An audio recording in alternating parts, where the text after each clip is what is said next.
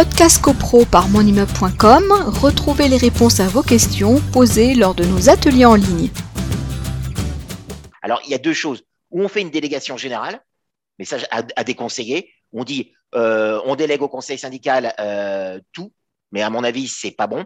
Il faut déléguer au conseil syndical des, prises de décision, si c'est la volonté des copropriétaires évidemment, des décisions précises en disant on va déléguer au conseil syndical tel type de décision qui normalement devrait être votée à la majorité simple de l'article 24. Euh, la délégation de pouvoir, et euh, c'est l'article qui se termine comme ça, ne peut toutefois porter, et c'est un point, sont des points importants. Il n'y a pas de délégation de pouvoir s'il s'agit d'approuver les comptes. Ça, on ne peut pas demander au conseil syndical euh, d'approuver les comptes au lieu et place des copropriétaires.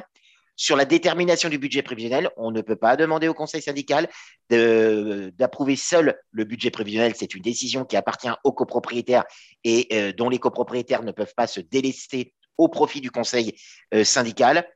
Euh, ou sur les adaptations du règlement de copropriété. Le règlement de copropriété, ces adaptations, c'est une décision qui appartient aux copropriétaires et le conseil syndical ne peut pas substituer les, euh, les copropriétaires. Bon, voilà, donc ce sont des choses importantes. alors Frédéric, donc il y a toujours Sylvie qui nous demande euh, est-ce que cette délégation euh, doit être euh, inscrite dans une, à l'ordre du jour d'une assemblée générale? Est-ce qu'on doit voter pour mettre en place cette délégation? Et est-ce qu'il y a un montant plafond?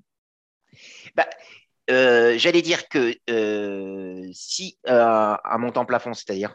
Bah, de, pour les travaux ou pour, pour, le, pour le, budget qui est. Ah bah, à partir du moment où on va, on va déléguer à partir du moment donné, on va déléguer au pouvoir, au, conseil syndical, le, choix des travaux. Bah, si ce sont des travaux de ravalement, de réfection de toiture, etc., c'est le conseil syndical qui va.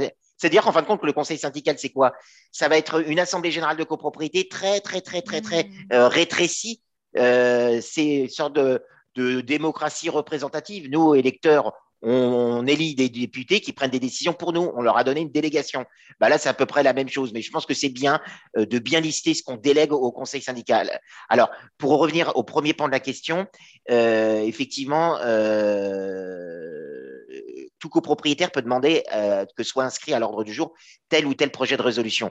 Si un copropriétaire dans une copropriété est favorable à une éventuelle délégation, parce qu'il considère par exemple que lui est très prié, qu'il a vu qu'en fin de compte, les gens viennent aux assemblées générales mais votent sans vraiment euh, savoir ce qu'ils votent, etc. Et lui, en tout cas, c'est son point de vue, estime qu'il est plus pertinent d'avoir des gens donc des membres, des, conseillers, des membres du conseil syndical, qui sont donc une émanation de la copropriété. Ces gens euh, suivent de près la vie de l'immeuble et ils se disent, ce copropriétaire, mais en plus, comme eux-mêmes sont copropriétaires, ils n'ont aucun intérêt à voter des travaux qui iraient à l'encontre de la copropriété, tant en, termes de qualité d'entreprise que de euh, budget, etc. Donc, on souhaite, ce copropriétaire qui souhaite, lui, en tout cas à titre personnel, euh, une délégation, demande, il faut qu'il envoie un courrier recommandé avec accusé de réception à son syndic. Je souhaite que soit porté à l'ordre du jour le projet de résolution suivant.